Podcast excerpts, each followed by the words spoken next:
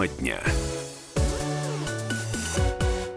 Комсомольская правда, прямой эфир. Антон Челышев у микрофона. Мы продолжаем следить за развитием событий в Керчи, где сегодня э, Студент четвертого курса Владислав Фросляков устроил бойню. Погибли 19 по предварительным данным человек. Десятки пострадавших, около 20 из них в тяжелом состоянии. Если вы живете э, в Крыму, конкретно в Керчи, и знаете что-то о произошедшем или знакомы с людьми, э, которые учились, учатся или работают в этом учебном заведении, позвоните и расскажите о том, что знаете. 8 800 200 ровно 9702, телефон прямого эфира, 8 800 200 ровно 9702, WhatsApp и Viber пишите на 967 200 ровно 9702.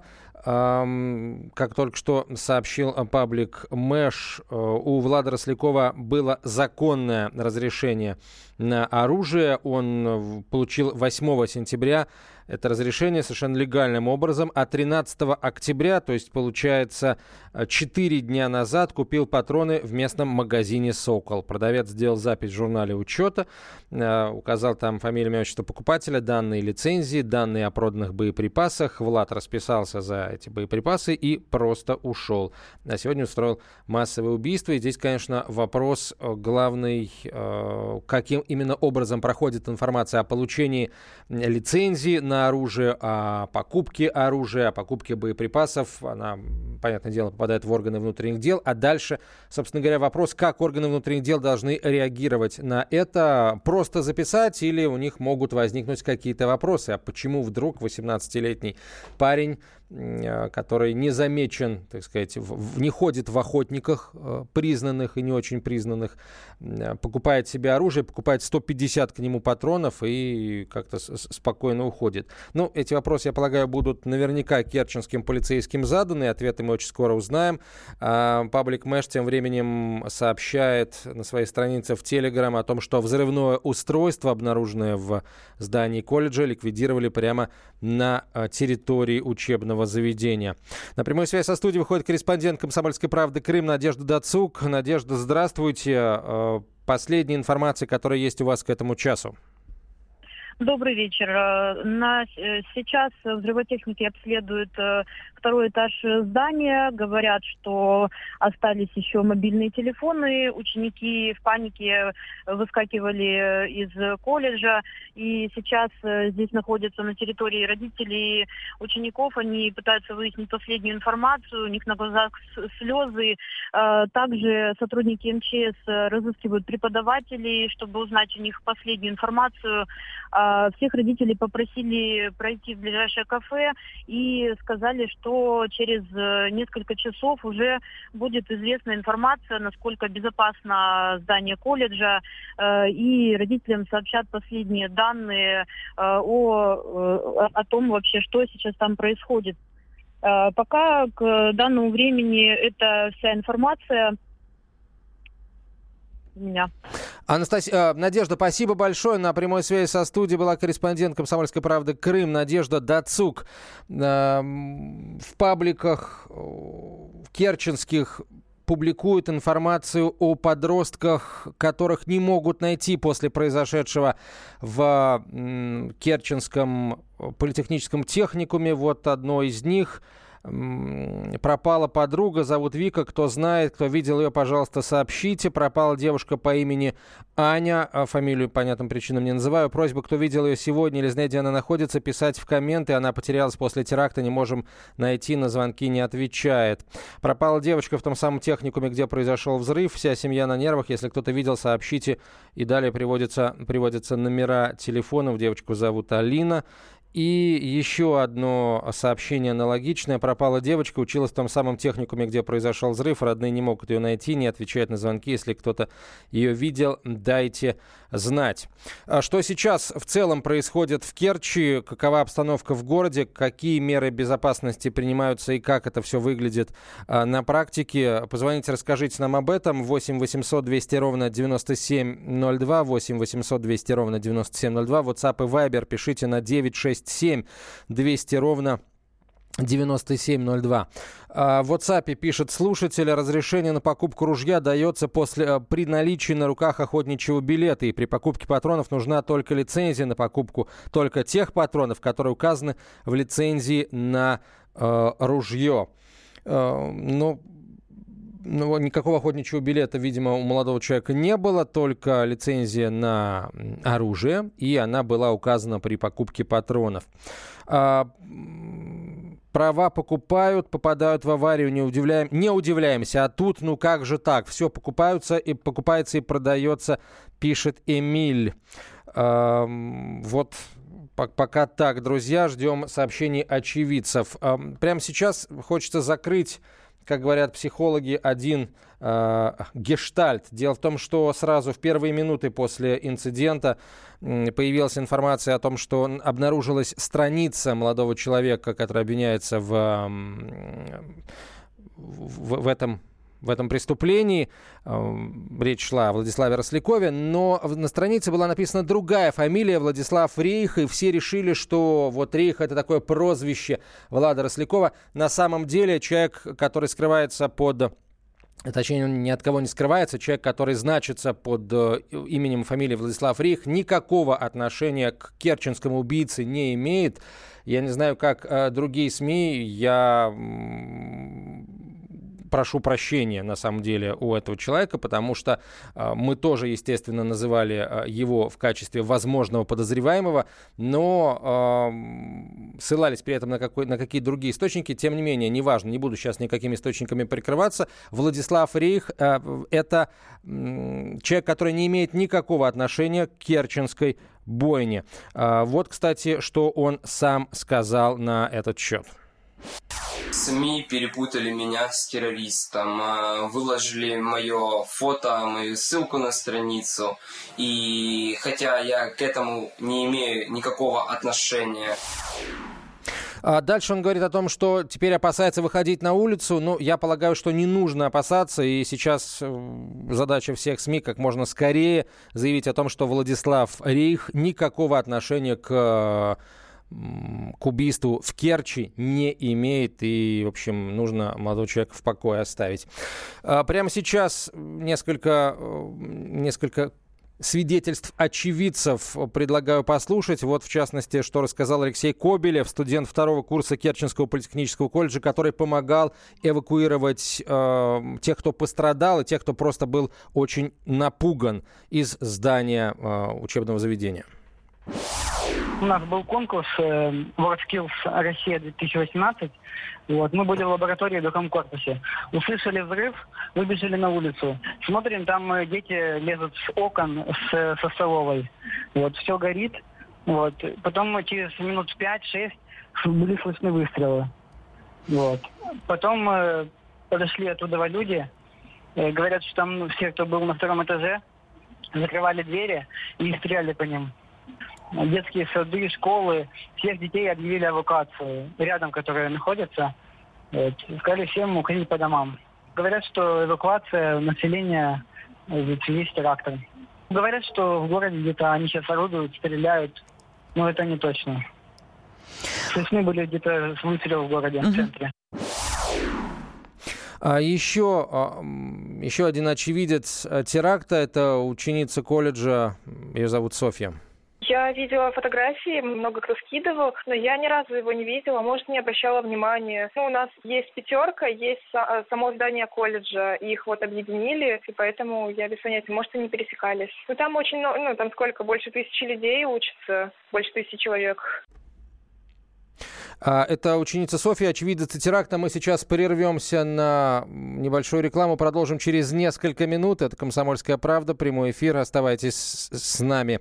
А, напомню, что а, вас ждут еще несколько свидетельств очевидцев. Также все новости которые поступают из Керчи, будем оперативно вам сообщать. Вот э, в Телеграме э, появилась фотография рюкзака, который был при, э, в собой при Владиславе Рослякове. И содержимое этого рюкзака тоже сфотографировано и выложено в интернет. Я расскажу вам о том, что в этом рюкзаке было.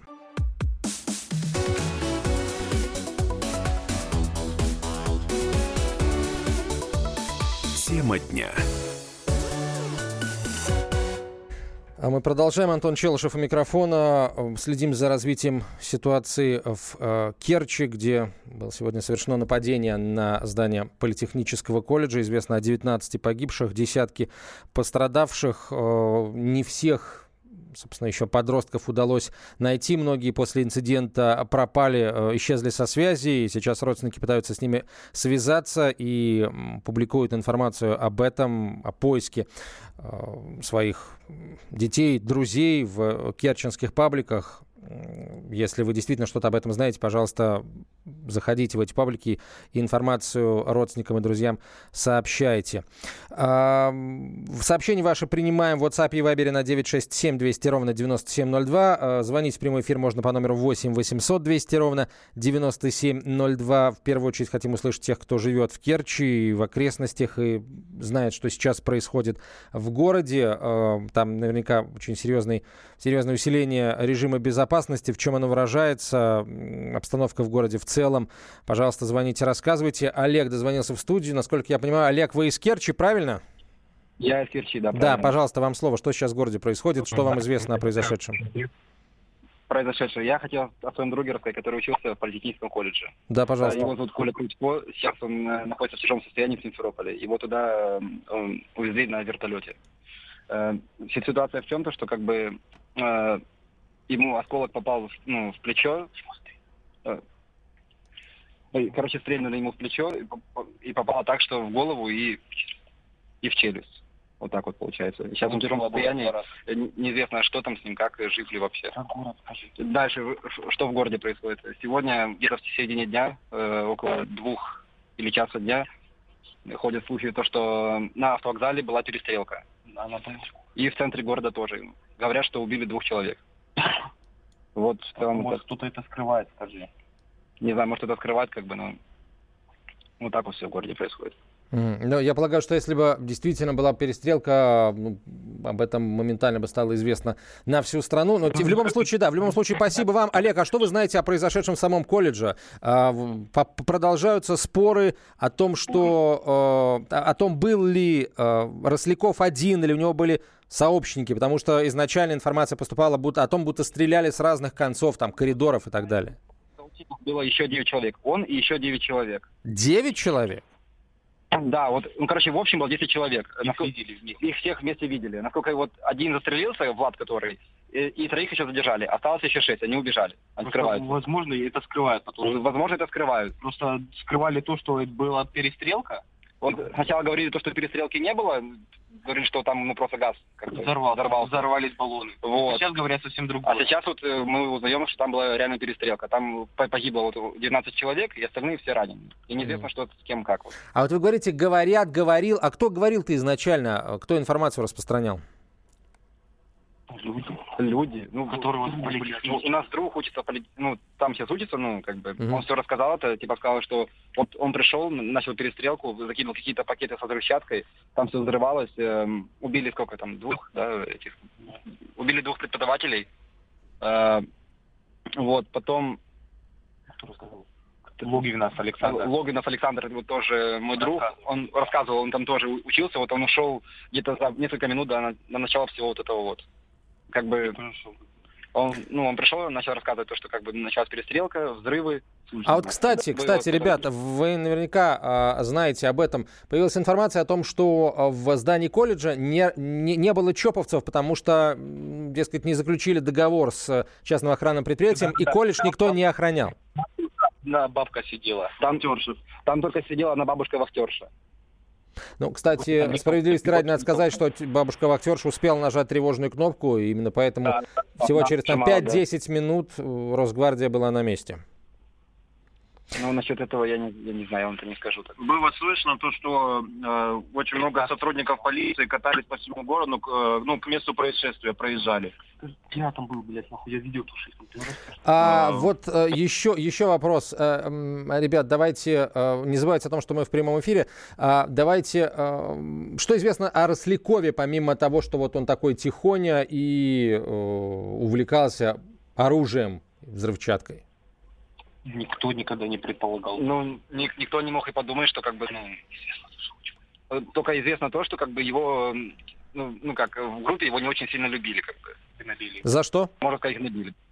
Ну, э, гнобили, не, ну, не, не любили его, короче. Но при этом свою группу он не тронул.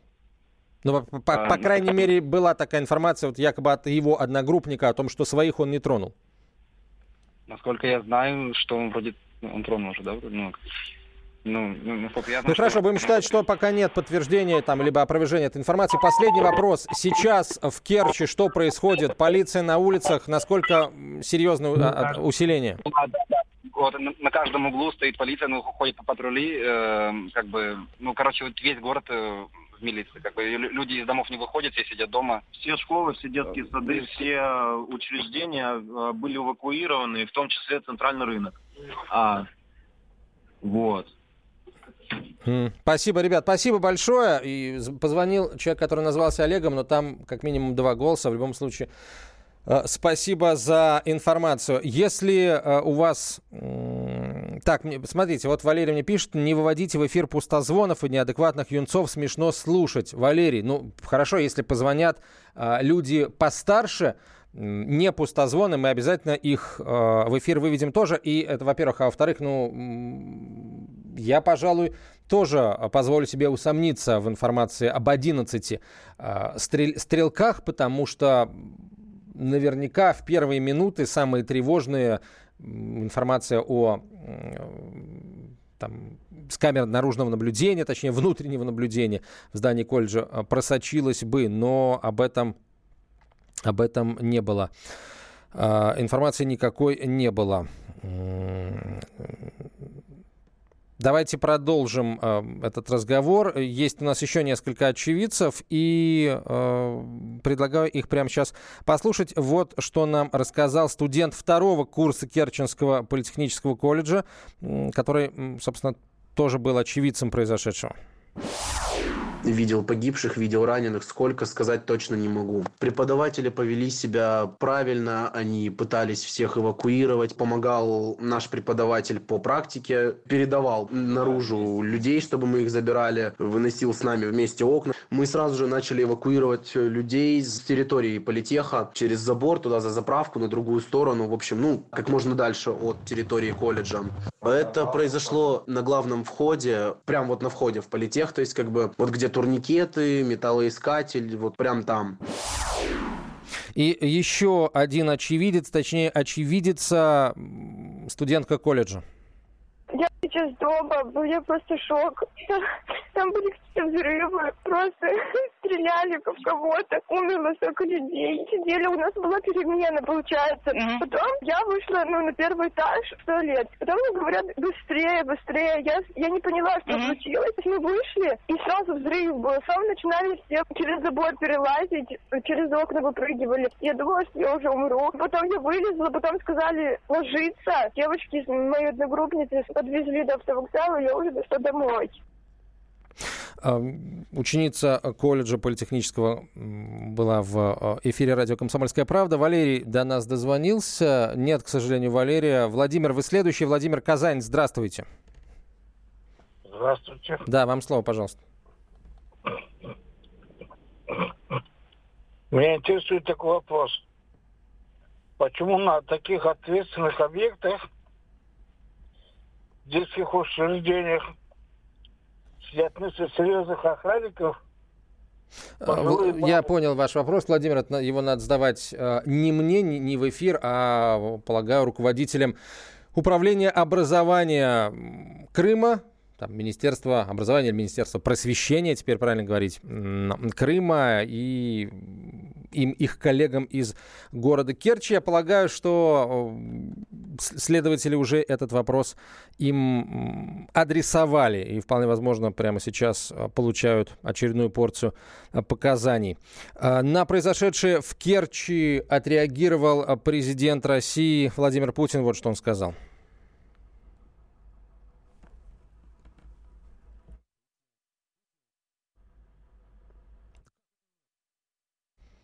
Приносим извинения за техническую, техническую неполадку. А, мы обязательно еще раз услышим а, заявление президента России, которое он сделал сегодня. Сегодня у главы государства были запланированы переговоры с президентом Египта Абдель Фаттахом Ассиси, и переговорная программа была значительно сокращена после того, как пришла новость из Керчи, и сразу после этого президент Египта выразил Э, выразил соболезнования российскому коллеге и всему народу Российской Федерации. Я обещал рассказать, что было в сумке у Владислава Рослякова. Фото содержимого публикует э, Мэш. Здесь э, вот на фотографии вижу полтора десятка оружейных патронов и э, 6 или 7 коробочек. Видимо, это самодельные взрывные устройства с, и запалы к ним отдельно.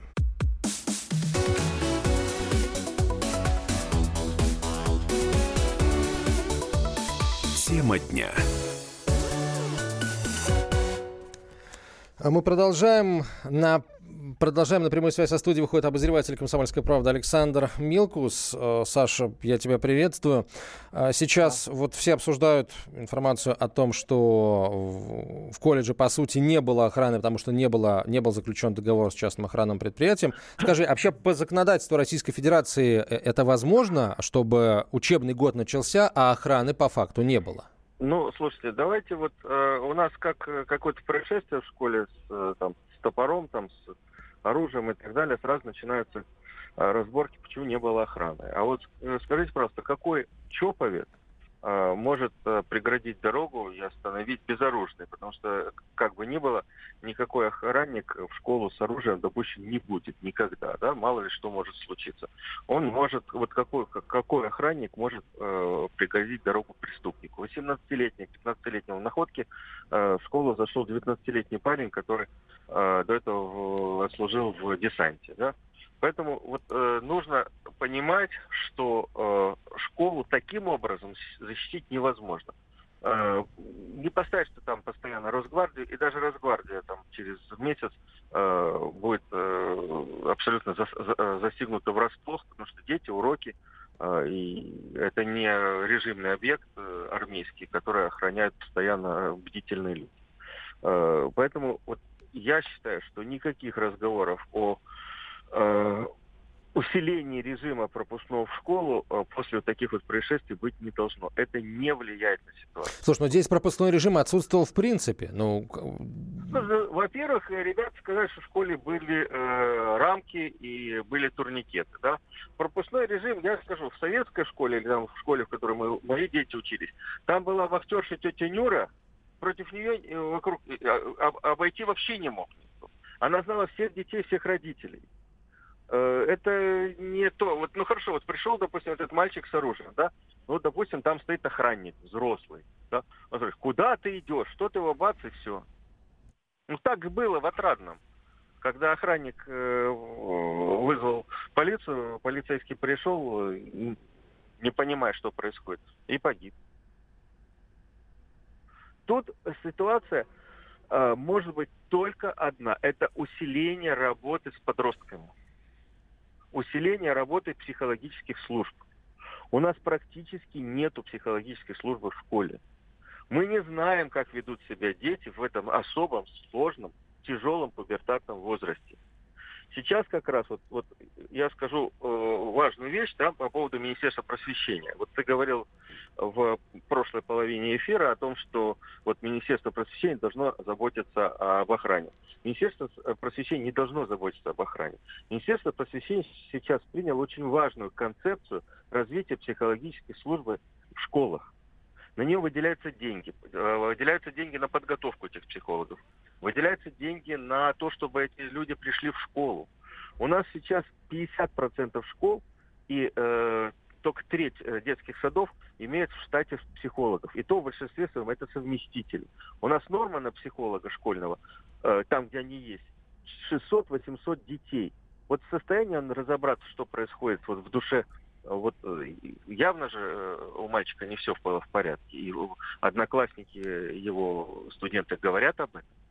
Был бы психолог, наверное, бы он помог, разобрался, ну, поговорил Саш, с родителями. пожалуй, я здесь э, рискну с тобой поспорить, потому что, ну, то есть получается, что с всеми подозрениями, да, со всеми подозрениями в адекватности того или иного э, школьника должен разбираться только психолог, что ли? Тут получается, что нет, молодой нет, человек нет, ходил три года нет. В, в этот колледж со штык-ножом, об этом все знали, и что, все ждали, когда придет психолог, чтобы он начал работать с этим штык-ножом? Ну, Нет, тоже подожди. странная ситуация. Если все знали, да, то там должен был быть классный руководитель и куратор группы, который должен был. Есть определенные правила поведения в школе э, педагогического состава. Колледж, школа, детский сад.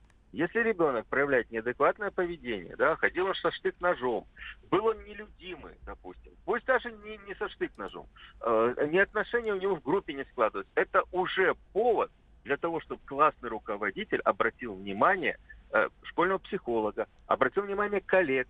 Э, если нету психолога в школе, у нас сейчас открываются практически в каждом городе городские психолого-педагогические э, консультационные центры.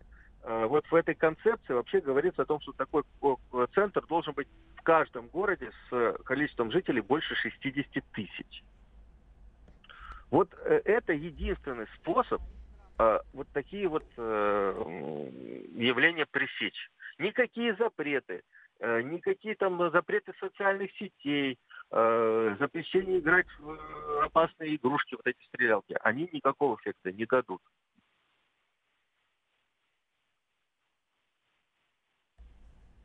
А, Саш, а, все-таки я хочу а, еще раз акцентировать внимание на вопросе, который я задал тебе первым. Имеет ли право там учебное заведение начать, начинать работу без официальных, как бы без какой бы то ни было охраны? И кто э, вообще принимает это решение? Директор или управление образования города? Ну, смотри, э, я не знаю сейчас, какая форма собственности у данного колледжа, да, потому что у нас есть федеральные колледжи, э, их немного осталось, и есть колледжи, которые принадлежат э, местным управлениям э, образования. Э, Будем считать, что это такое же образовательное учреждение, как и школа. Э, В плане подготовки к 1 сентября, конечно, должны были проверить э, в шк- школу э, на безопасность. Но сама школа с родителями вместе с администрацией школьного, вместе со школьным коллективом и руководством и руководством э, а, системы образования местного местной системы образования принимает решение о том, какая форма будет. Если у колледжа нету денег, если э, у них э, нет возможности, у нас достаточно много школ и колледжей, где на входе сидит вахтер, и все, и все. Нету обязательных документов, что школы должны охранять сертифицированные э, спецподразделения. Саш, понятно. Па- Спасибо большое. Александр Милкус был на прямой связи со студией. Об- об- Обозреватель, простите, отдела образования и науки «Комсомольской правды». К нам присоединяется Дмитрий Смирнов, специальный корреспондент «Комсомольской правды». Дим, у меня к тебе вопросы и как к журналисту президентского пула, и как к отцу, дети которого ходят в школу. Ты в какой ипостаси начнешь? Ты знаешь, я вот, э, вот я вот, к сожалению, я пропустил, что, что я подключился на словах Саши Милкуса. Это единственный способ избежать вот этого. А какой единственный способ? Повтори для меня, пожалуйста, для отсталого. А, э, единственный способ избежать это, это такая системная работа с молодежью, это налаживание э, вот сети школьных психологов, которые постоянно работали бы при школах и следили бы за тем, чем занимаются их дети, подростки, от- Я реагировали бы на да, отклонения в их поведении, в том числе в социальных сетях, но мне, если честно, эта идея кажется утопичной. Не может один психолог, а вот только один психолог и никто больше реагировать а, на все неадекватные, на проявления адекватного поведения в социальных сетях. Ты знаешь, у меня вот вопрос, который возник, почему я переспросил, потому что а, вот у меня вот, наверное, самый большой сегодняшний вопрос, это который возникает, когда глядишь вот на эту детскую фотографию в паспорте этого мальчика из Керчи, ее сейчас выкладывают в соцсетях, она абсолютно детская. А, и что происходит, да, вот с нашим обществом, которое вчерашний тихий ребенок берет ружье и зачем-то устраивает бойню. Что-то с этим можно сделать или нет? То есть вот раньше мы верили во что-то там, что там в умягчающую роль, там, душу, роль церкви, руководящую роль партии, влияние семьи, школы. А сейчас мы вот на что надеемся? Ну вот на школьного психолога. не знаю, вот меня, конечно, все это потрясло, и вот этот вопрос он мне не дает покоя. А если говорить про Владимира Путина, то, знаешь, вот эта вся история разворачивалась на моих глазах, ну, не только моих, на всех журналистов, которые сегодня присутствовали при переговорах с Сиси, потому что вот мы э, сидели и ждали начала э, переговоров в узком составе, а они все не начинались, не начинались, не начинались. Дело, в принципе, обычно, но когда вот прошел час, и уже в телефонах все сидят и смотрят, и понимают, что происходит вот это Керчь, что там пишут про увеличивающееся количество жертв, что вот уже там 10, потом 13, и потом приходит вот Путин э, с президентом Египта, ничего про это не говорят, а потом выходит Песков и говорит, что поступающая, конечно, информация, она перекрывает все, и президент выражает соболезнования. Вот и было видно, как летит просто в тартарары график Путина, как отменяются одно с другим мероприятия, когда вот там должны быть и после переговоров в узком составе, э, в ТИСе должны были переговоры в широком составе, их отменяют. Отменяют обед, отменяют там выступление, концерт кубанского хора, который там четыре автобуса людей приехало, они уже распели, стоят в костюмах.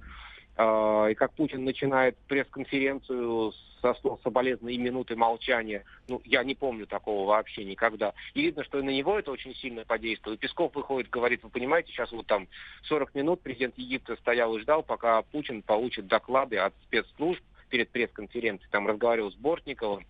Вот. И вот это все, конечно, мне кажется, президента истории это тоже перепахало, было видно по нему сегодня. Дим, э, в школах, которые, в которых учатся твои дети, э, как выглядит система безопасности и все ли тебе равно, кто охраняет? Вот школу, в которой посещают твои дети, там тетушка-вахтерша или сотрудники ЧОПа с рамками для там просвечивания? рамок нет в этих школах. Школа, в принципе, такая средняя. Э, там стоят турникеты обычные. Но ты знаешь, мы не можем уберечь наших детей от их самих. Вот в чем проблема.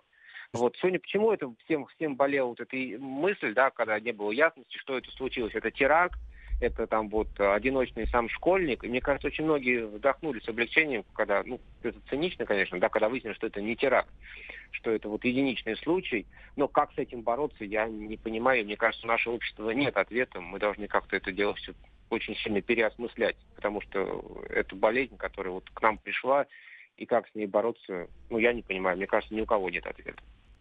Но нам придется его искать, если мы не хотим регулярно получать вот такие вот ну, понимаешь, когда новости. вчерашний ребенок берет ружье и убивает 18 человек, 19 уже, да, там еще почти сотню ран... раненые, это какой-то... Да ты знаешь, э, Дим, э, вот этот, э, ты говоришь, что тихий ребенок внешне может быть тихий, да, и как когда-то ребенок, но э, э, только внешне. Люди, которые с ним общались, они знали, к чему он проявляет интерес. Э, знали, что он приходит в колледж со штык-ножом. Откуда у него штык-нож от автомата Калашникова? Скажите, пожалуйста. Он получил разрешение на покупку ружья информации об этом знали все. Он купил 4 дня назад 150 патронов. А, он что, на охоту собрался? Где там охотиться в Крыму? Охота это очень дорого. Он жил с мамой, санитаркой, которая э, работает там в местном онкодиспансере. Откуда деньги на охоту? Вот мы с тобой не профессионалы, у нас сразу возникают эти вопросы. Э, почему они не возникли у людей, которые там в Крыму, в Керчи на месте работают с этими детьми или хотя бы являются родителями таких же детей, знавших этого мальчика? Это один очень большой вопрос. В общем, не надо надеяться ни на психолога, ни на чоповца, только на самих себя. Спасибо, Дмитрий Смирнов, я Антон Челшев. Мы продолжим через несколько минут.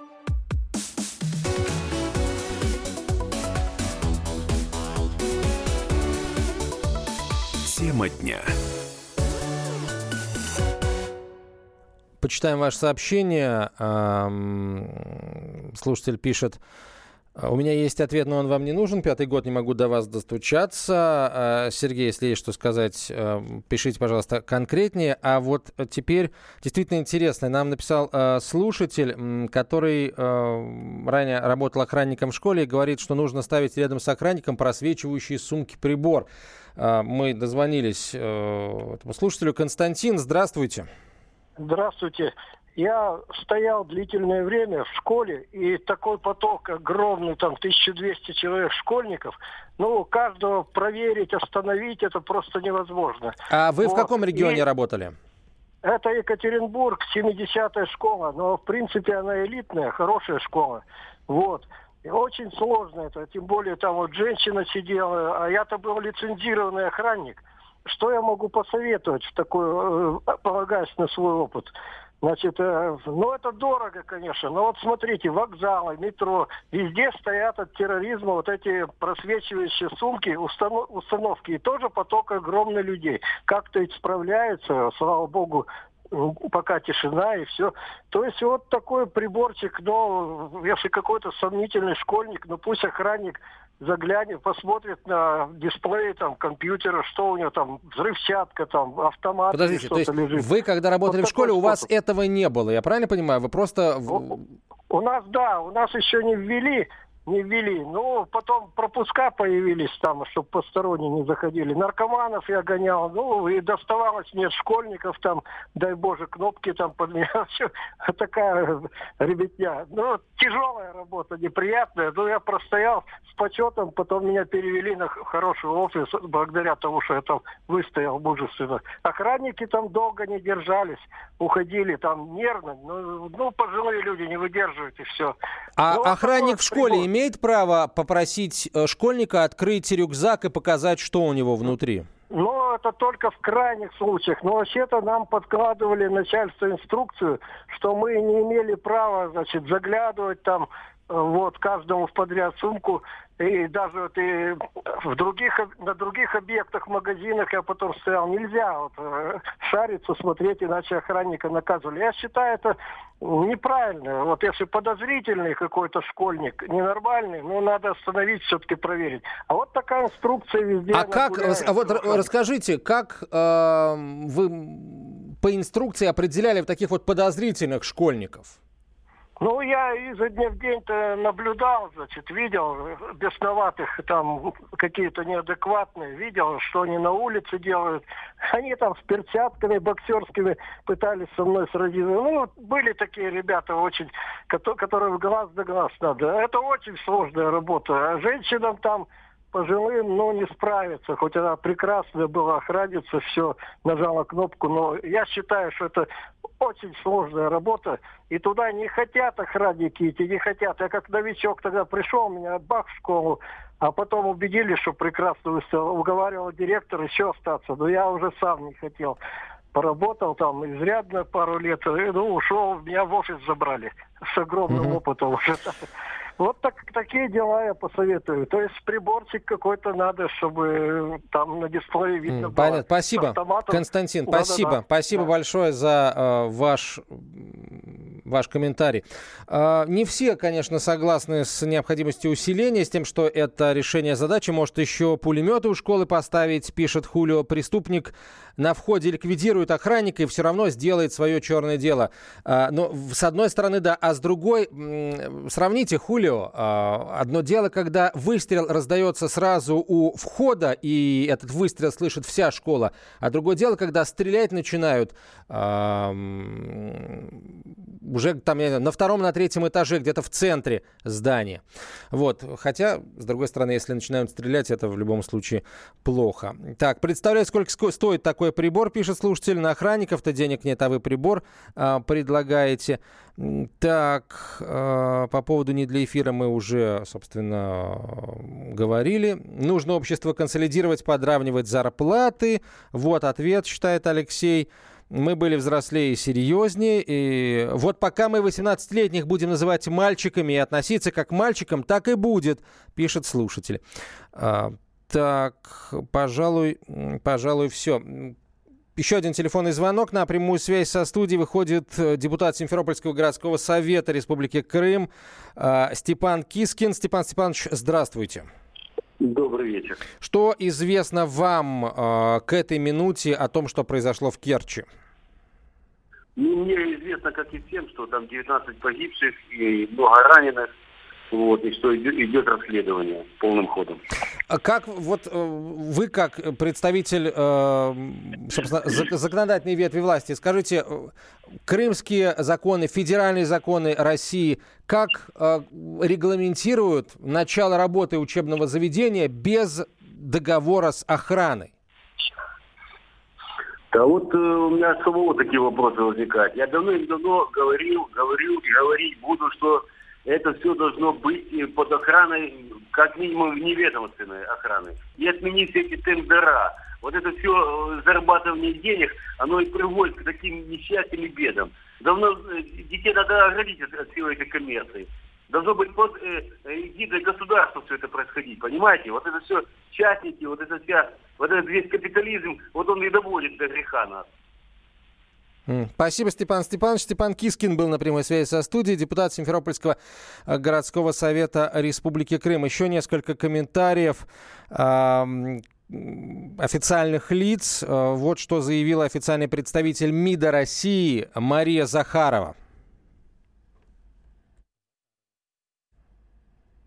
От руководства Министерства иностранных дел Российской Федерации, от всего коллектива нашего ведомства. Мы хотели бы выразить соболезнования родным и близким погибших и пожелать всем пострадавшим скорейшего выздоровления и их семьям силы, мужества пережить эти страшные минуты. Мы с вами, мы разделяем эту боль и это горе. Официальный представитель МИДа России Мария Захарова. Далее глава Краснодарского края, губернатор Краснодарского края Вениамин Кондратьев максимально стараемся помочь нашим соседям, нашему братскому Крыму справиться с этой бедой. Все больницы готовы принять пострадавших, которым необходима и высокотехнологичная медицинская помощь. А самое главное, что два вертолета автоавиации с высокопрофессиональными врачами уже вылетели в Керчь. Там и, и на месте будут оказывать эту медицинскую помощь высокопрофессиональную. Ну, естественно, это вертолеты станавиации, они оборудованы для того, чтобы можно было госпитализировать тех больных, которые нуждаются немедленной помощи медицинской в краевые учреждения Краснодара.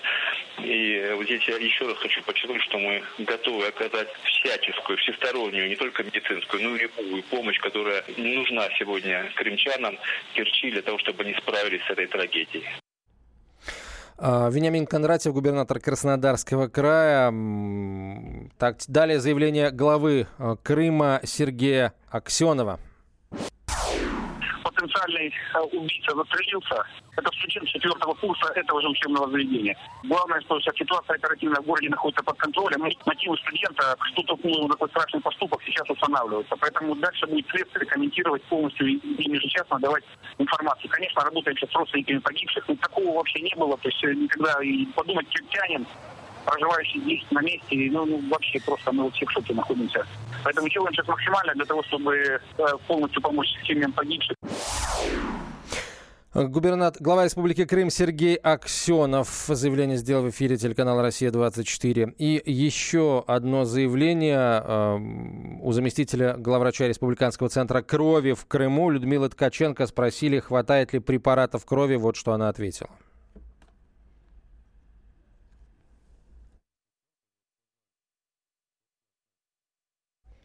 Людмила Ткаченко мы в ближайшее время услышим. А, хотя, на самом деле, я лучше сразу э, передам слова доктора проблем с препаратами крови в Республиканском центре крови в Крыму нет. Всего э, достаточно, но я полагаю, что если а, вдруг какие-то проблемы возникнут, то их будет оперативно решать Москва. Плюс надо понимать, что в ближайшее время определенная часть раненых, пострадавших в результате нападения, будет отправлена в Москву, Санкт-Петербург и другие города России вертолетами МЧС, которые уже направляются в сторону Керчи и в ближайшее время прилетят в Крым. Комсомольская правда продолжит следить за а, развитием событий. Через несколько минут большой выпуск новостей. Все подробности, которые станут известны, а, стали известны к этому часу а, в кратком, емком виде вы услышите. Ну а далее встречайте Андрея и Юлию Норкиных. Они э, продолжат говорить о том, что произошло э, сегодня в э, Керчи. И пришло время проанализировать ситуацию, понять, что к ней привело, почему в очередной раз мы столкнулись с инцидентом подобного рода, когда ученик или студент приходит в свое учебное заведение вооруженный, открывает огонь, убивает людей, и никто не может его остановить, никто не знает о том, что он готовится к нападению.